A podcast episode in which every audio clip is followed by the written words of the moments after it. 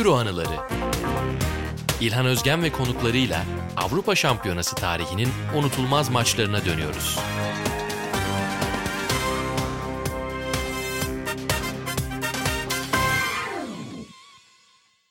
Merhabalar, yeni bölüme hoş geldiniz. Euro anılarında Avrupa Şampiyonası tarihinin önemli maçlarından birine, daha doğrusu konuğumuz için önemli maçlarından birine daha tanıklık edeceğiz muhabbetimizde. Konuğum da Alman futbolunda benim nazarımda Günter Netzer'den sonraki en sempatik karakter olarak Fatih Demirel var. Yani Fatih ben Alman futbolunu biliyorsun bazen mesafeli olabiliyorum ama Netzer'e hiçbir zaman mesafeli olamadım. Sen de Alman futbolu konuştuğunda sana da mesafeli olamıyorum. Yani ne diyor bu adam demiyorum. Hiç dinliyorum ya da okuyorum. Eyvallah abi. Bayern Münih LTT ŞT'yi yazın. Yani Bayern Münih'e küfür ettiğim anda bile yakalasam okuyorum. O kadar güzel girişi olan bir yazıydı ki çok eğlenceli bir girişi vardı. Oradan oraya, oradan oraya. bir anda bütün ailenin Bayern Münih'te çalıştığını yarım sayfa sonunda anlıyorduk. Ellerine sağlık tekrar. Hoş geldin bu arada bir daha. Eyvallah abi çok teşekkür ederim. Çok sağ ol, çok sağ ol. Çok teşekkür ederim. Ya bu arada şunu da söyleyeyim en başta. Bunu başka bir ortamda da söylemiştim.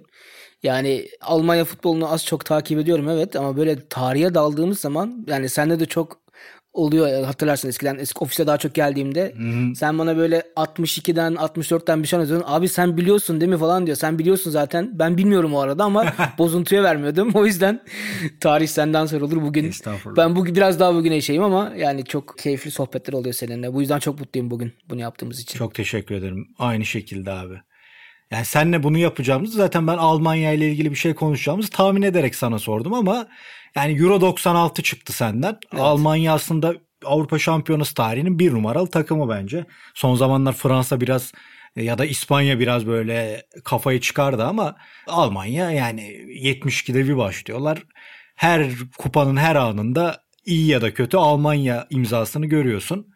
Sen de ilginç imzalardan birini seçtin. Euro 96 finalini konuşacağız seninle. Evet yani şöyle tabii insanların şeyi yani ilk izlediği turnuvalar ya da ilk tam anlamıyla izlediği turnuvalar böyle biraz daha çok zihinde kalıyor. Yani 90 Dünya Kupası'nı hatırlıyorum. Hayal meyal. 92'yi hatırlıyorum. Ama böyle işte 94 Dünya Kupası'nı çok iyi hatırlıyorum. Ama 96'da böyle tam olarak bütün hikayesiyle artık takip ettiğim için ve tabii o özel final olduğu için daha böyle bir hep aklımda. Yani sen sorduğunda acaba hangi maç olur dediğinde benim aklıma direkt 96 geldi çünkü yani şeyi de biliyorum. Yani neredeyse hiç hazırlanmama gerek yok. O kadar çok detayı hatırlıyorum. O yüzden benim için e, hala futbol hafızamda önemli bir yeri var. Nerede izlediğini hatırlıyor musun Fatih maçı? Abi evet hatırlıyorum. Evde izliyordum. Babamla birlikte izledim maçı. Şöyle bir şey var bu arada. Hani ben oldum olası böyle Almanya milli takımı tutmam. Ya böyle e, muhtemelen o 94'te Brezilya'nın etkisi çok fazla var. Hani Brezilya'yı hmm. izlediğim ve çok sevdiğim için ama onun ötesinde senede de bir ortak sevgimiz bu. Ben abi oldum olası her turnuvada İtalya'yı tutarım. İşte bu ya. Yani yani hep İtalya'yı tutarım. Hatta hani bilirsin o Fabio Grosso'nun ünlü golü var. Aynen. Ofise girmedim abi bir hafta golde sevindiğim için. Yani o zaman Spox'ta çalışıyordum. Ofis Bak ben bilmiyordum beni. bunu. Şu an netlerin de önüne geçtim benim nazarımda. gerçekten bağıra bağıra ofis. Yani gerçekten bu arada hani kızdırmak için değil. Gerçekten sevindiğim için. O yüzden böyle hani tabii ki hani bazı futbolcularla hani özellikle Bayern Münih'i tuttuğum için böyle bir, bir şey bağdaştırdığım için seviniyorum. Ama öyle hiç aslında tuttuğumu söyleyemem milli takımı. Peki Euro 96 takımı ayrı mı sende? ondan mı seçtin bu maçı? Ayrı ayrı çünkü şu, şundan dolayı benim hani Almanya futbol tarihinde en sevdiğim futbolcuları sıralasam biri hariç turnuvaya alınmayan biri hariç hepsi burada. Hmm. Yani Mehmet Scholl benim için çok ayrı bir yerde. Yani Matthias Sammer benim için çok ayrı bir yerde. Thomas Helmer çok ayrı bir yerde. Christian Ziege çok çok ayrı bir yerde. Ya keşke Lothar Matthäus olsa o zaman yani benim için altın turnuva olurdu. Ama hani bu kadar en sevdiğim futbolcular sırasında ilk ona koyduğum birçok isim burada olduğu için, yani bu finalde olduğu için benim için çok ayrı bir yerde. Şeyi de açıklayalım abi Matthäus'un olayını. Aslında bir gerginlikten dolayı Matthäus alınmıyor değil mi? Yanılmıyorum. Evet.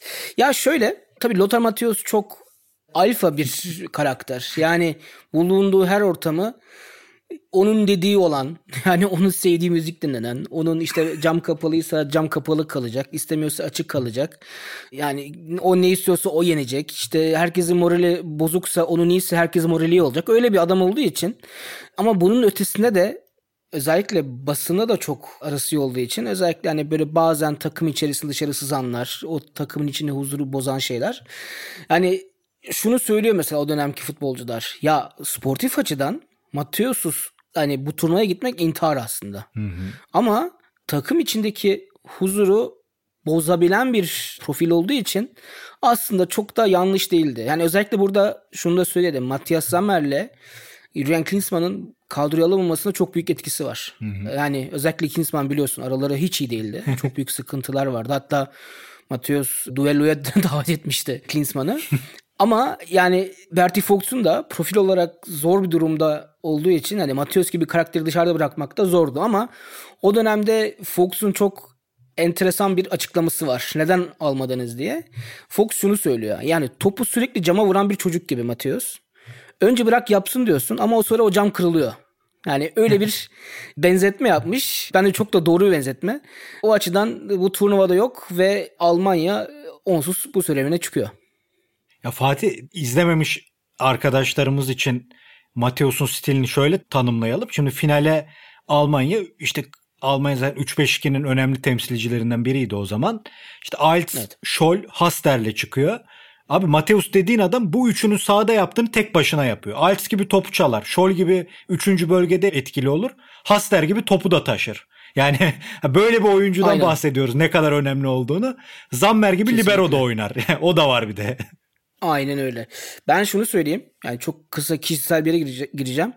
Benim Bayern Münih'i tutmamın ve futbolu sevmemin en önemli faktörüdür Lothar Matthäus. Ben çok küçük yaşta Bayern Münih maçlarına gittiğim zaman abi bu adam bu topları nasıl atıyor diyordum. Yani babama sürekli dönüp diyorum baba bu adam bu, nasıl atıyor bu topları? Yani gerçekten o hani hem libero oynadığı hem de işte defansif orta sahada oynadığı dönemlerde bir de hani on numarayı giyiyor bir de. O da çok enteresandı evet. benim için. Yani ben hani futbol o dönem işte şey yoktu. Hani bugünkü gibi herkes istediği numarayı taşımıyordu.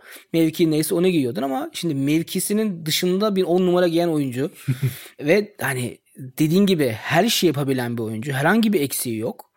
Yani ve o özellikle o uzun toplar gerçekten çok enteresandı ki hani böyle 3-5-2'de de önemli bir faktördü o uzun Kesinlikle. top. Ki hani finalde de gördük yani ne kadar etkili bir şey olduğunu. Yani 90 Dünya Kupası'nda zaten neredeyse orta sahayı tek başına çeken muazzam bir performansı var. Özellikle ilk maçlarda Kesinlikle. bocalarken takım. Neyse Kesinlikle. abi yani Mateus'suz geldi Almanya buraya. İlginç bir seçim de aslında Bierhoff değil mi? Bierhoff'un da milli takıma alınması son anda olan bir şey. Bierhoff üst kalibre bir golcü değildi buraya geldiğinde. İşte İtalya'da Serie B'de parlamış. Yeni yeni Serie A'da oynamaya başlayan. Ascoli'den sonra Ascoli'de oynuyordu galiba. Udinese'ye gitmişti. Öyle bir oyuncu. Yedek forvet olarak bir anda kendine şans buluyor. Şöyle tabii internet çağı bugün artık her futbolcu çok daha iyi biliniyor ama tabii evet. o dönemlerde de yani gazeteler, dergiler çok hani aktif olduğu için aslında yine de her futbolcu bilirsin ama ortalama Alman futbol severin bildiği bir isim değildi. Oliver Bierhoff. Hatta hani turnuva esnasında galiba iki maçça sonradan girip çok fazla etki göstermemiş. Ama Bierhoff'un asıl problemi takım içerisinde çok sevilmemesi. Hı hı. Bunun da etkisi şu. Yani az çok yani bütün futbolcunun hikayeleri sayarsak hepsinde benzer hikayeler. Yani işte hani fakir değil belki ama yani teknik mesela Fox'un hani fakir bir aileden geliyor ama onun dışında işte orta derece aileler işte gelirleri kısıtlı fut, işte çocukları futbola veriyorlar futbolcu oluyorlar vesaire ama şimdi Birhoff çok zengin bir aileden geliyor. Çok işte üst düzey bir aileden geliyor. Mesela hani şu takım arkadaşlarından şunu işte daha sonra anlatıyorlar. İşte hani o dönem cep telefonu çok yaygın bir şey değilken cep telefonu var ve sürekli böyle İtalyanca güle güle gülüyor. Herkese böyle bir bir yorum yapıyor. Konuşması, yani giyim tarzı herkesten çok farklı ve bu yüzden çok fazla sevilmiyor. Hatta işte turnuva çağrıldığında da ne alaka diyor kamuoyu. Yani bu adam bu adamın ne hani o kadar çok oyuncu varken neden Birhoff çağrılıyor? Tabii orada da şöyle bir etki var. Bertie Fox'un eşi Monica Hanım. Aynen. diyor ki kadro kadroyu al pişman olmazsın diyor. Yani o yüzden alıyor. Tabii tek sebebi bu değil. Asıl sebebi Fox için benim hani sonradan oyuna girip gol atabilen, hemen sahada etki bırakacak bir isime ihtiyacın var ve Fox'un altyapı tecrübesi nedeniyle Bierhoff'un altyapılarda birçok kez bu tip maçlarda gol attığını hatırladığı için son anda böyle bir karar veriyor ve kadroya alıyor. Aynen abi. Almanya'nın bu turnuvada farklı denemelerinden biri de zaten Borussia Dortmund'da artık o üçlüye Kohler, Julio Cesar arkasında libero oynuyordu ama Matthias Sammer Alman milli takımda bir turnuvada ilk libero burada oynamıştı yanılmıyorsam. Çünkü 92'de önce Manfred evet. Binz'i kullandılar. Sonra Helmer'i oraya çektiler. 94'ü Mateus libero oynamıştı. Sammer orta saha bölgesindeydi. Burada artık libero ve belki de turnuvanın en iyi oyuncusu olan Zammer performansını izleyecektik aslında. Evet yani çok belirgin bir isimdi ki sanırım 96'da da Avrupa'nın futbolcusu seçildi Aynen. Matias Samar.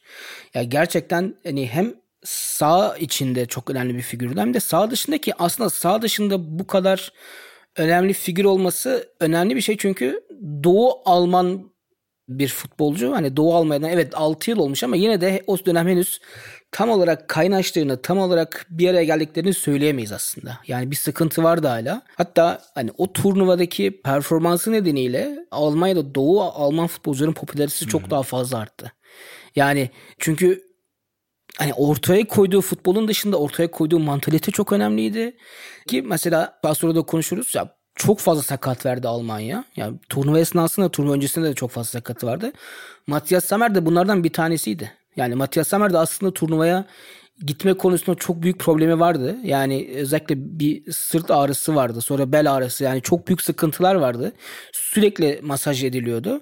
En son artık olmayacak derken herhalde bu program esnasında birçok adını alacağımız e, Müller Wolfhard da şöyle bir şey diyor. Bak bugüne kadar hiçbir şey yapmadığım bir şey yapacağım ve sana iğne yapacağım. Hani bu iğne sana kötü de etki edebilir ama deneyelim diyor.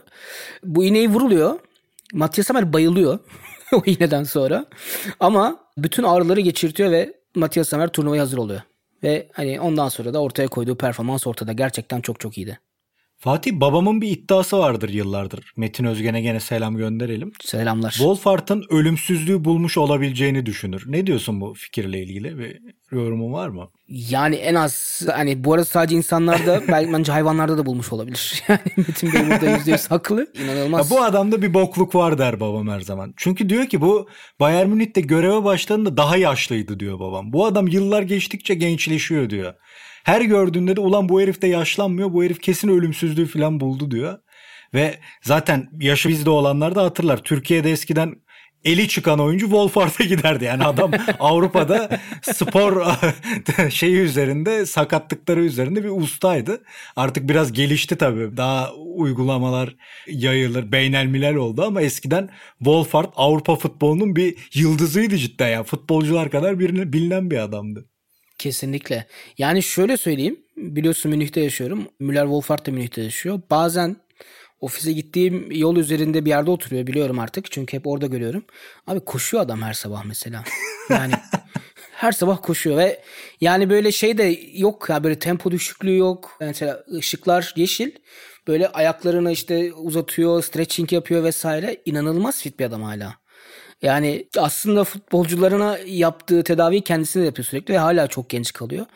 Yani Bayern Münih evet şu an bırakmış olabilir milli takımı da ama hala çok fit ve hala birçok futbolcunun da ona başvurduğunu biliyorum. Yani hala birçok futbolcu da istişare ediyor. İnanılmaz bir şey. Kesinlikle. Ya bu turnuvanın gizli kahramanlarından bir tanesi. Yani onu da söyleyeyim. Yani daha detayları anlatırız ama gerçekten gizli kahramanı bu turnuvanın. Burada Matias Zammer'den bahsettik. Zammer'in belki de en imza olayı Hırvat maçıydı değil mi? Tıkanan maçı eski tip artık bugünün futbol izleyicilerinin çok yabancı olduğu bir libero çıkışıyla golü atmış ve e, yarı finale götürmüştü Almanya'yı. Aslında benim gibi birçok insanın da Almanya'ya finalde tutmamasının sebebi İngiltere ile oynadıkları yarı final maçıydı. Benim şahsen izlediğim en keyif veren İngiltere milli takımıydı o ve özellikle uzatma dakikalarında inanılmaz goller kaçırmıştı İngiltere. Ve sonra tabii Alman takımıyla penaltılara gidiyorsan elenmeye mahkumsundur. Orada Southgate kurban olmuştu ve Almanya finale yükselmişti. Evet yani çok çok fazla imzası var turnuvada. Yani dediğin gibi işte mesela Hırvat maçı Manchester'da işte Old Trafford'da oynanan maç biliyorsun ne kadar sert çok sert geçen maçtı. Evet. Aslında böyle Matias Samer çok böyle hani Evet kendisi sert bir tip ama aslında çok sert maçı seven biri değildi. Yani yani oynadığı futbol biraz aslında bugüne baktığınız zaman bugün işte modern e, defansif orta saha oyuncuları işte topu işte güzel dağıtalım işte, işte ne bileyim bir düzen olsun oyunu güzel kuralım yani e, olabildiğince kaymalar olmasın işte yani topu normal bir pozisyonda alabilirsiniz alın o tarz bir futbolcuydu sertliğe çok yatkın değildi aslında ama ya şunu da görüyoruz ama istediği zaman da bu sertliğe de karşılık verebiliyordu. Bu çok enteresan.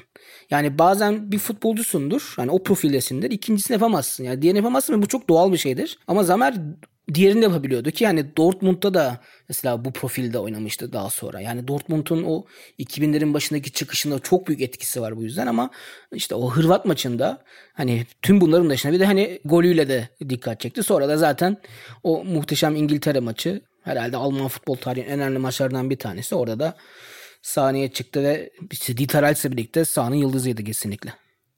Bir de Kuntz var tabii o maçta. Onu da unutmayalım yani. Hani evet, Beşiktaş evet. sezonu tamamlamıştı. Evet. Ulan adamın ölüsünü göndermişsiniz Beşiktaş'a tepkileri arasında. Adam Avrupa Şampiyonası'nda kupa tarihinin en kritik işlerinden birini yapmıştı. Evet. Yani çok güzel hikayeler var Kuntz'la ilgili. Bu arada hani Kuntz turnuvaya giderken dediğin gibi Beşiktaş'tan gidiyor. İşte tam milli takım kalma gitmeden önce Mısır çarşısına gidiyor. Oradan 40 tane nazar boncuğu alıyor. Ve onu kampa götürüyor. Ve dağıtıyor. Tabii hani diyorlar ki bu ne? Ya işte Türkiye'de bu şeyden işte kötülükten koruyan bir şey. Tabii Almanlar bunda çok alışkın olmadığı için ne alaka diyorlar ama hepsi alıyor. Yani kimse alamazlık yapmıyor. hepsi götürüyor. Tabii sakatlıklara bakınca çok korumamış gibi ama e, sonuç olarak bir kupa var ve o nazar boncukları daha sonra o kutlamalarda da ortaya çıkıyor.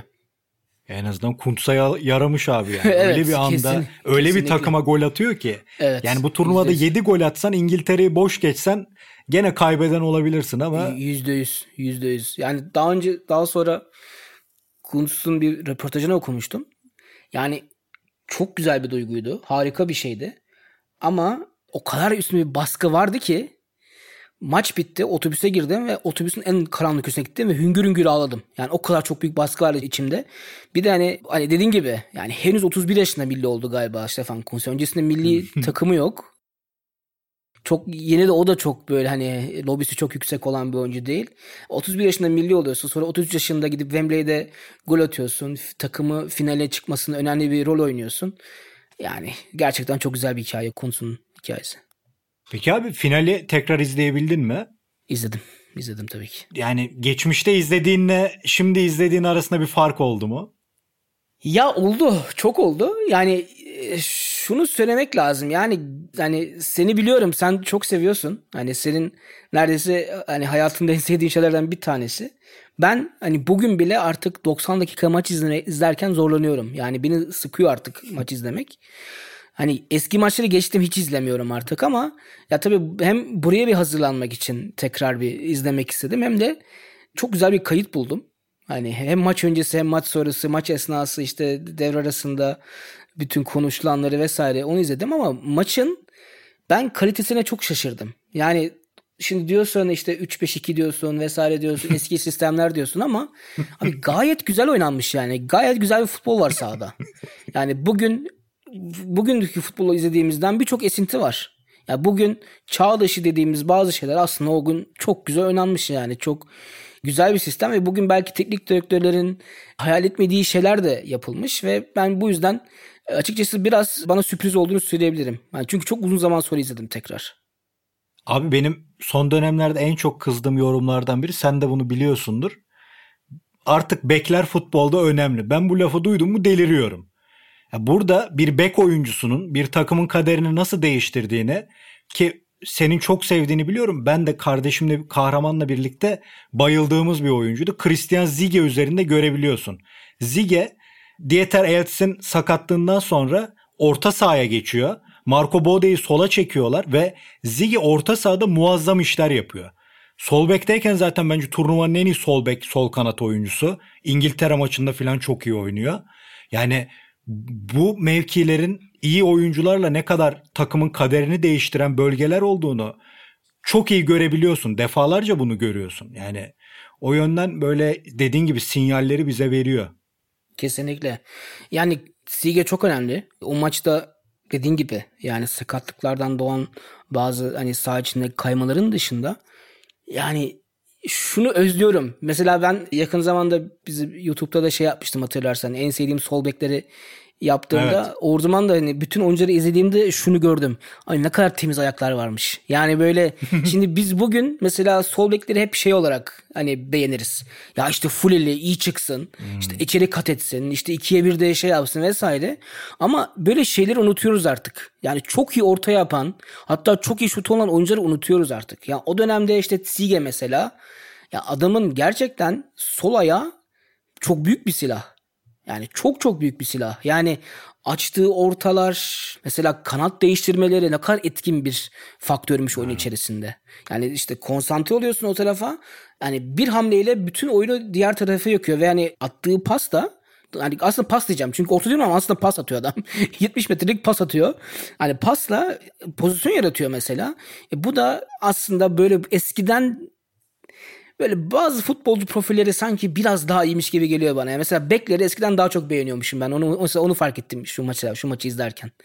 Yani diğer tarafta mesela Marcus Babel de çok şey oynamış mesela. Yani Marcus Babel stoper gibi oynuyor aslında ama Hı-hı. hani Strunz'la birlikte orada böyle bazen değişkenlikler Aynen. yapıyorlar ve yani çok modern yani. Orada çıkışlar, onların da pasları çok iyi. Evet mesela Babel'in ayağı bek o kadar iyi değil şeye kadar ama yani onun da çok keskin pasları var mesela maç içerisinde.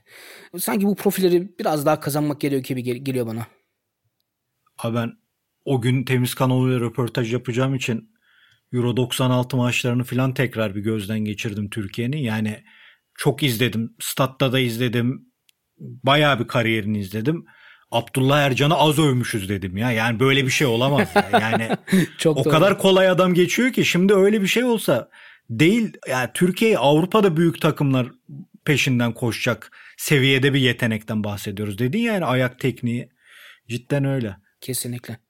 Peki abi biraz da Çekleri övelim. Yani evet. hakikaten şimdi bu Avrupa Şampiyonası'nda Doğu Avrupa etkisini görürüz işte. 76'da gene Çekoslovakya meşhur Panenka penaltısı. 74'te Polonya gene Almanya'ya çarparlar. İşte 88'de Sovyetler Birliği deriz. Ama bence bu Çek Cumhuriyeti ki 76 takımını da çok severim. Hakikaten çok keyif veren bir takım. Yani Doğu futbolunu artık 90'lara adapte eden çünkü 90'ların başından itibaren artık politik, siyasi olarak da kaybolan bir yapıdan bahsediyoruz. Onu aslında yeni dünyaya taşıyan takımlardan biri. İlginç bir bir kere 3-6-1 oynuyorlar. Evet. Merkezi kalabalıklaştıran. Bunun yanında Berger gibi, Poborski gibi çok önemli iki oyuncu. Arkada Nedved gibi çıkış yapan bir yıldız hakikaten çok keyif veren bir takım onlarda. Kesinlikle, kesinlikle. Ben o dönem şey hatırlıyorum. Benzer dönemde Galatasaray'ın bir Sparta Prag'la maçı vardı. Bu oyuncuların evet, birçoğunu da orada izlemiştik. O zaman da mesela çok yetkin oyunculardı ama şimdi bu milli takım içerisinde yani sanki takım yani şey gibi değil. Yani milli takım gibi değil, kulüp takımı gibi bir uyum var. Yani birbirlerini çok iyi tamamlıyorlar. Birbirlerini yani kimin nereye koşacağını, hangi hamle yapacağını mesela çok konsantre bir takım. Yani orada Dujan Uri'nin takıma verdiği o uyum yani Almanya'yı övüyoruz ama hani aslında asıl uyumlu orada oynayan bence e, Çek Cumhuriyeti. Yani hiç konsantrasyonu kaybetmiyorlar. Hiç çizgiden çıkmıyorlar.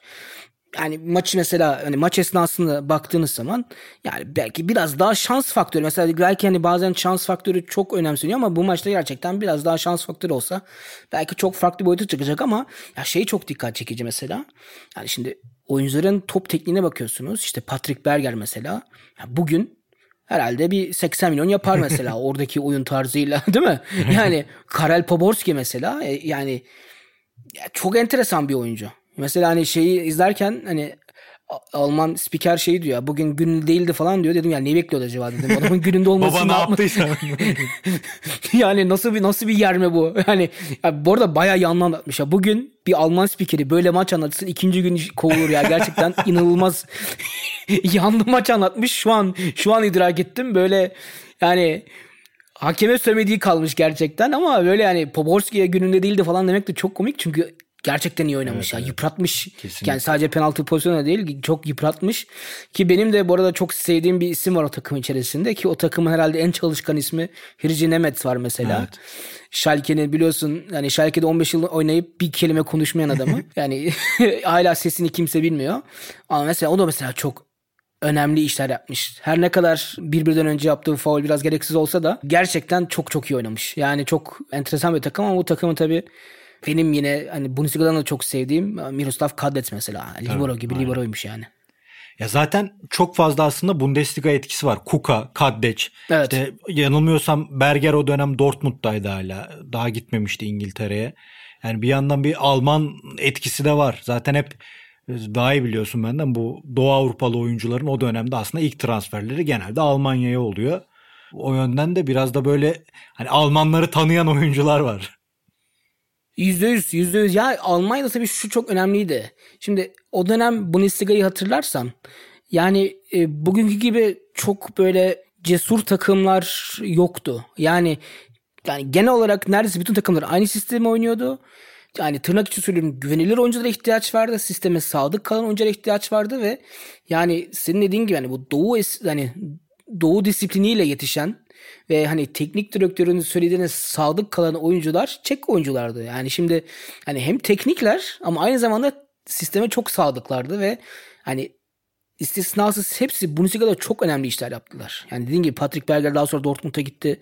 Çok iyi işler yaptı. Kadlec Bundesliga tarihin en önemli stoperlerinden ve liberolarından bir tanesi oldu. Pavel Kuka'yı zaten seninle daha önce farklı bir formatta da hmm. bir konuşmuştuk. Yani gerçekten çok çok güzel takım ki hani Bundesliga gitmeyenler de işte Netvet baktığın zaman yani çok farklı bir seviye. İşte Smisser sonradan oyuna giren Smisser mesela finalde. O çok farklı bir seviyede. Poborski hani burada olamadı ama Poborski, öyleydi. Evet ama öyleydi. Bu arada hani şey çok komik. Yani onu da araştırırken gördüm şimdi. Smisser maçtan iki gün önce Prag'a gidip evlenmiş. Düğün yapmış adam. o da güzelmiş yani. Rahat olun diye. Yani baba bir de finale nasıl inanmadıysa almış günü de. Aynen öyle. Aynen öyle. Peki abi şey nasıl bir deneyimdi ya o yaşta? Ben acayip büyülenirdim. Belki biraz muhafazakarlık ediyorum o konuda hala ama eski Wembley stadı çok ihtişamlı bir şeydi ya. Ya az evet. görüyoruz diye miydi bilmiyorum ama ben gene izlerken tüylerim diken diken oldu. O pilottan kuleleri göstererek bir giriyor ya acayip bir şey ya.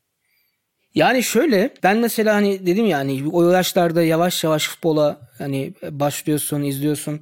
Ben mesela o dönem şeyi kaçırmamaya çalışıyordum. Yani o dönem bütün maçlar yayınlan, yayınlanmıyordu. Yayınlansa da bizim evde işte şifreli kanal yoktu. Hani statlar benim çok ilgimi çekiyordu. Hani özellikle tabii olimpiyat stadına gidiyordum Münih'te ama olimpiyat stadında bu kadar hani sahaya uzak oluşunu çok sevmiyordum. Yani o bir şey yani güzeldi tabii ki mutlaka hani küçüklükten de çok sevdiğim bir şey ama yani şimdi böyle daha yakın statlar gördüğüm zaman benim çok hoşuma gidiyordu. Şimdi mesela Wembley'in hani hem o istişamı hem de böyle evet kale arkaları uzaktı belki ama hani işte o nasıl numaralı diyelim artık oralar yakın ve çok büyük etki yaratıyordu ve hani üstten baktığın zaman da yani sanki orası futbol stadı değil de böyle sanki böyle savaş alanı gibi geliyordu insana. Yani buradan bir takım nasıl çıkar dedirtiyordu her defasında ve yani özellikle hani yarı finalde mesela Almanya'nın bir İngiliz tadından çıkması gerçekten enteresan mesela. Yani gerçekten büyük futbolcu ve çok büyük bir özgüvene ihtiyaç var oradan sağ çıkmak için. Ve yani o İngiltere dediğim gibi yani bütün oyuncuları apayrı bir muhabbet konusu o ya. Neyse başka bir zaman o İngiltere Almanya maçında konuşalım. Kesinlikle. İlginç bir maç o. Abi burada kırılma anı ne sence? Abi aslında şöyle bir şey var. Bence ikiye ayırmak lazım. Yani bence kırılma anı hani oyuna baktığın zaman aslında Çek Cumhuriyeti bu maçı 90 dakika içinde almak için çok büyük bir fırsatı varmış. Yani Dieter Reis'in sakatlanması hmm. bence maçı değiştirmiş. Yani e, ki şeyi de duydum daha sonra. Yani adamın yani e, bayağı balları kopmuş yani ki biliyorsun maçtan sonra sekerek seviniyor ya da sevinemiyor evet. daha doğrusu. Aynen. Buna rağmen çok büyük bir hani bir çalışma varmış yani. Hani diz düzelmez mi hadi bir şey yapın vesaire. Müller Wolfwart geri oğlum şu düzel şu dizi bir telaş olmuş. Ama şeyi görüyorsun yani orada bir bir problem var yani bir anda Çek takımı yani harıl harıl geliyor bütün kontralarında tehlike yaratıyor. Ama orada bence kırılma anı şu. Thomas Selmer'in Libero'ya geçip Matthias Sammer'in ailesinin yerini alması. Hı-hı. Çünkü o andan itibaren Aynen. maç biraz o hikayeyi değiştiriyor. Yani hem Çekler o pozisyonları bulamıyorlar. Hem o alanda kapatıyorlar. Bir de yani şöyle bir şey de var. Hani penaltı pozisyonunda konuşmadık. Konuşabiliriz belki. Yani bence penaltı değil dışarıda pozisyon. Bugün var olsa dönerdi. En azından Avrupa'da evet. dönerdi. Türkiye'de Aynen. bilmiyorum.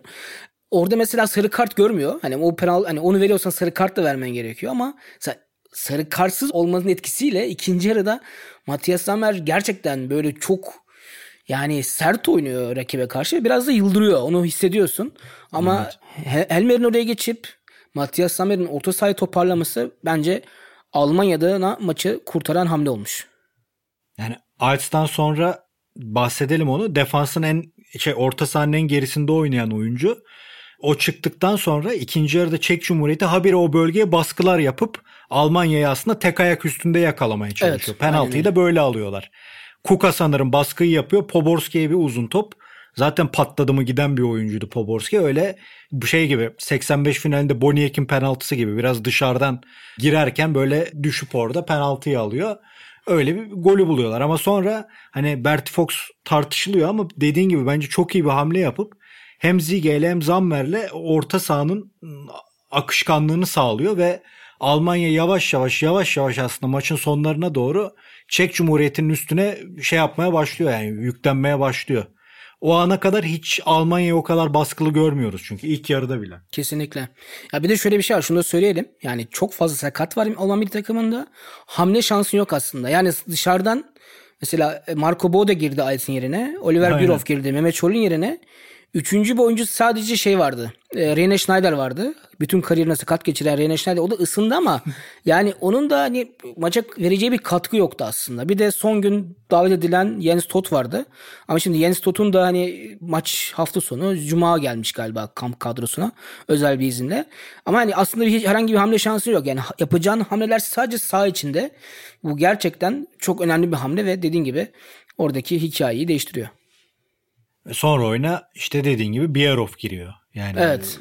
70. dakika başında giriyor ve topa ilk değdiğinde de gol atıyor sanırım zaten. Ben daha önce topa değdiğini görmedim.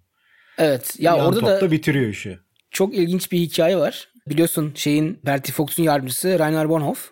Hı hı. O dönemde de şöyle bir görevi vardı Rainer Bonhoff'un. Yani yardımcılıktan öte maçın devre aralarında yayıncı kuruluşa röportaj veriyordu. İşte değişiklik yapacağız yapmayacağız vesaire.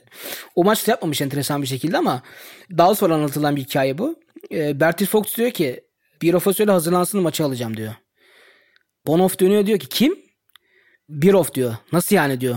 Ya, anlamadım mı? Birov çağır gelsin diyor. İnanmak istemiyor yani neden bu adam oyunu alacaksın diyor ama sonra oyuncu değişikliğini yapıyor. Hani mesela o maçın bence iyi oynayan oyunculardan bir tanesi Mehmet Çol oyundan alınıyor ki ben orada herhalde Hesler'i çıkartırdım. Yani Hesler o sezonu da çok iyi geçirmemişti Karlsruhe'de ve yani turnuva boyunca da çok forma değildi. Ama Şol'ü çıkartıp Oliver Bierhoff ve dediğin gibi ilk topa dokunuşunda golü atıyor. Ya şey de enteresan bu arada onu da ekleyelim. Yani herhalde sadece Bonhoff değil Çekler de beklemedi Bierhoff'u ki yani pozisyona bomboş kimse yok yanında. yani hiç kimse yok yani o kadar direnen bir takımın bu pozisyonda böyle zaaf vermesi de üzücü. Evet evet yani hiç kimse fark etmemiş ya da hiç kimse bunun başına dur demişken de maç boyunca da çok adam adama oynayan bir Çek Cumhuriyeti ama duran topta yani iyi bir kafacı olan, iyi kafa toplarını çıkan Bierhoff yanında hiç kimse yoktu. Yani zaten aslında savunmayı ne kadar iyi kurguladıkları Klinsmann'ı bence savunmalarından belli. Klinsmann iyi bir golcüydü ama şey özelliği bence unutuluyor Fatih. Klinsmann topu kaptıracağını düşündüğünüz anda çalım atabilen bir oyuncuydu. Çok dağınık bir stili vardı böyle. Yani topu alır sanki doğru. düşecekmiş gibi gider ama pat pat pat pat son dokunuşlarla adamları geçer. Mesela Çek Cumhuriyeti'nin onu o kademeli alış falan çok takdir ettim ben. Hani düşün 11 yaşında izlemişiz bu maçı ama yani 11 yaşında futbolu izlemenin 35 yaşındaki farklı oluyor. Bunlara da dikkat ediyorsun az önce bahsettiğin gibi işte senin.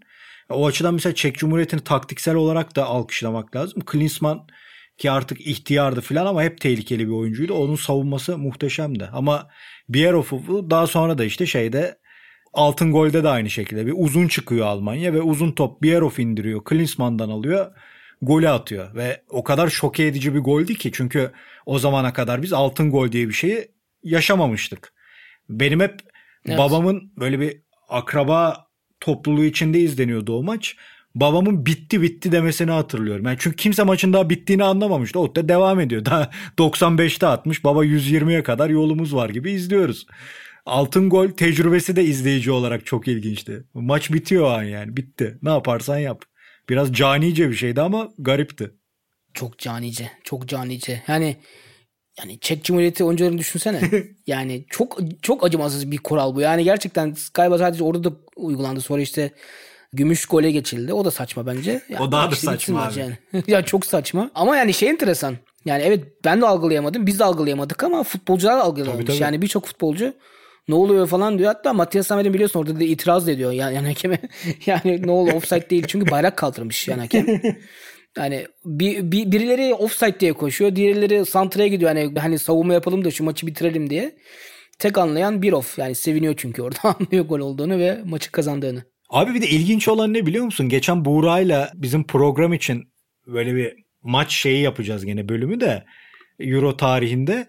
Ya Fransa Çek Cumhuriyeti, İngiltere, Almanya bahsettiğimiz gibi ve benim maç izleme futbol severlik kariyerimde çok önemli heyecanlardan biri olan İspanya İngiltere maçı. Penaltılara giden ve İngilizler de penaltılardan kazanabiliyor dedirten maç. Yani birçok maçta uzatmaya gitmiş ama hiç altın gol çıkmamış. Yani gelip finale bulması ve gene Almanları bulması acayip bir şey. Yani Avrupa Şampiyonası Yani tarihine gene geçti yani Almanya. İnanılmaz bir olay. Ya çok çok sinir bozucu bir şey gerçekten. bu tip durumlardan hep Almanların faydalanması gerçekten yani. Ya bu arada hani bir daha yapılmaması iyi olmuş bence. Yani çünkü gerçekten sinir bozucu ama hani orada yani Çek Cumhuriyeti'nin başına gelmesi bir de Peter Kuba'nın orada yaptığı Evet. hata da hani adamın yaptığı hata işte turnuvaya mal oluyor. O çok çok acı bir şey. Yani adam hatayı telafi edemiyor da ne bileyim takım arkadaşları hatayı telafi edemiyor. O çok çok kötü bir şey. Ama şu da hoşuma gitti bu arada hani maç sonunda izlemeye çalıştım biraz. Yani hemen takım arkadaşları Kuba'nın yanına gidiyor mesela. Yani hepsi hemen böyle bir hani şey yapıyor, teselli ediyor, sakin ol diyor ama en güzel kare bence orada sakat Dieter Als'ın çok zor yürümesine rağmen Çek Cumhuriyeti oyuncuların yanına gidip onları tebrik etmesi.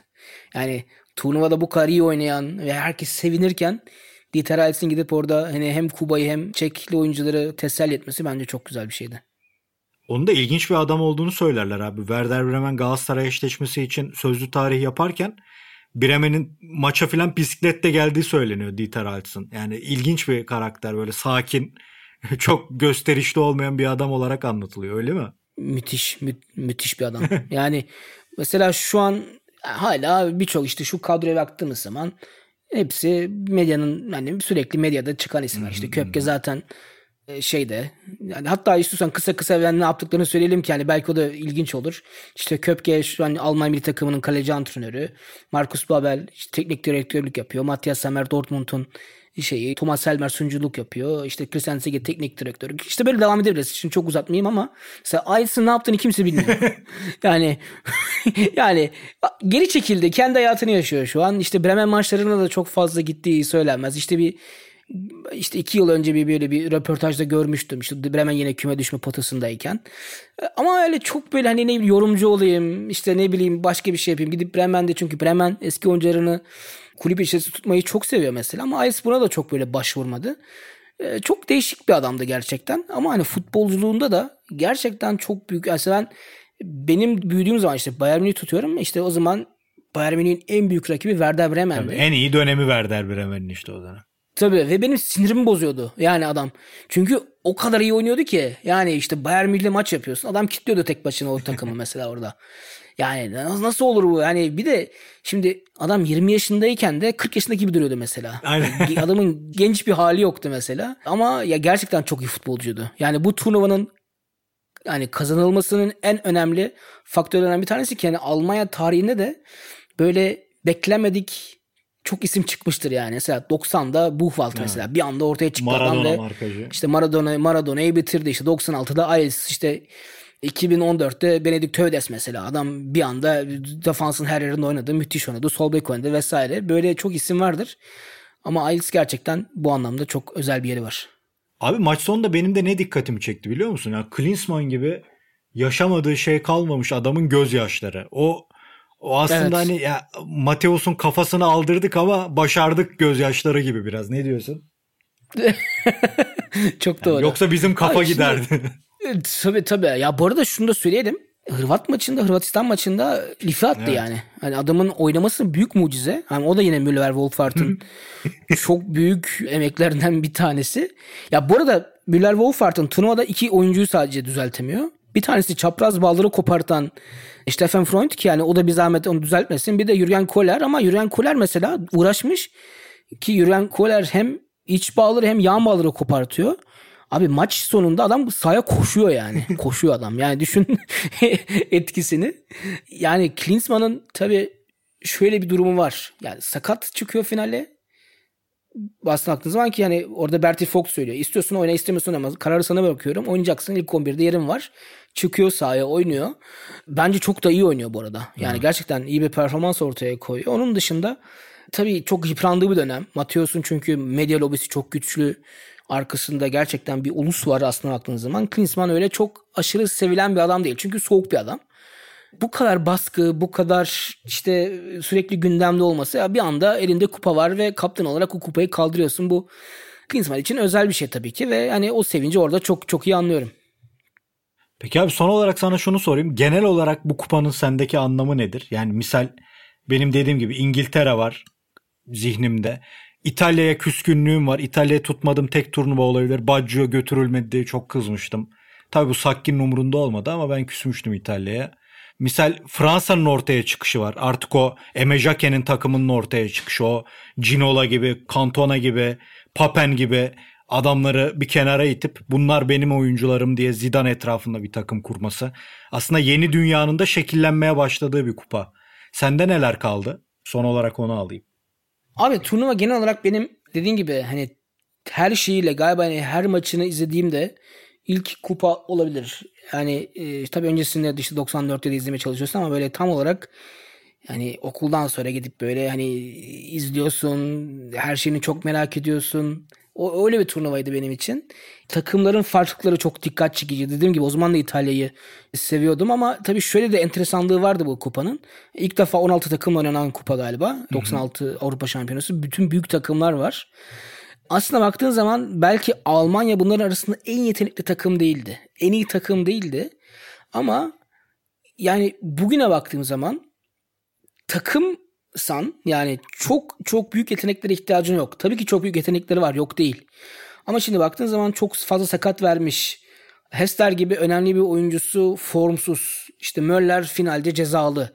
Ya buna rağmen bir takım kazanıyorsa bu bir şeyleri ifade edebiliyor. Yani sen en iyi 11'in turnuva kazanmıyor. En iyi kadro turnuva kazanıyor.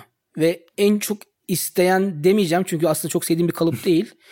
Ama bir şeylere inanıp takım olmayı başarabilen bir şey olduğunu bu turnuvada Almanya gösterdi. O yüzden benim için çok önemli bir referans noktası. Yani mesela bugün çıkıyorsun mesela bazı turnuvalara diyorsun ki ya bak rüya kadro. İşte bu takım nasıl yenilir? Mümkün değil diyorsun. Ama takım değil. Yani çok iyi bireysel figürler var. İşte mesela bugün Paris Saint Germain'in çok yaşadığı bir şey mesela. Ama takım değiller çoğu zaman. Ama bu Almanya milli takımı tam olarak bir takımdı. Yani işte turnuva öncesinde en iyi oyuncusunu kadro dışı bırakmış. Bu tehlikeyi gördüğü için e, birçok sakat vermiş. Buna rağmen yılmamış. Buna rağmen sakatların işte finalde gelip o yedek kulübesine oturması. E, mesela Oliver Kahn'la biliyorsun Oliver Ekin ikisinin de maç forması vardı oyuncu kalmadığı için. hani onlar da oynayacaktı mesela bu durumda. Ama onların da buna hazır olması bu çok çok önemli bir şey. E, o yüzden benim aklımda her zaman bu kaldı. Yani çok büyük yıldızlarınız olabilir ama takım olamazsınız, bir şey başaramazsınız benim için. Bugünkü futbola bakışımda çok önemli bir referans noktası o turnuva ve o turnuvadaki Almanya. Abi ağzına sağlık. Çok teşekkür ederim. Abi ne demek? Çok keyifliydi. Benim çok büyük bir zevkti. Çok benim için Eyvallah. daha da büyük bir zevkte. Bir gün inşallah Netser'le de oturacağız pandemi bitince. Senin yanına geleceğim. Manyağın yanına götür beni. Götüreceğim abi söz. Şeyde babamı da Wolfart'ta buluşturalım da sorusunu sorsun. Metin, Metin Bey'e buradan açık çek. Aynen. Müle Wolfart buralarda gidelim. Ağzına sağlık abi. Çok teşekkür ederim. Eyvallah abi. Rica ederim. Görüşürüz. Sizlere de teşekkür ederiz. Bir başka büyük maçı bir başka hoş sohbet futbol insanıyla konuşmak dileğiyle diyelim. Hoşça kalın. Görüşmek üzere.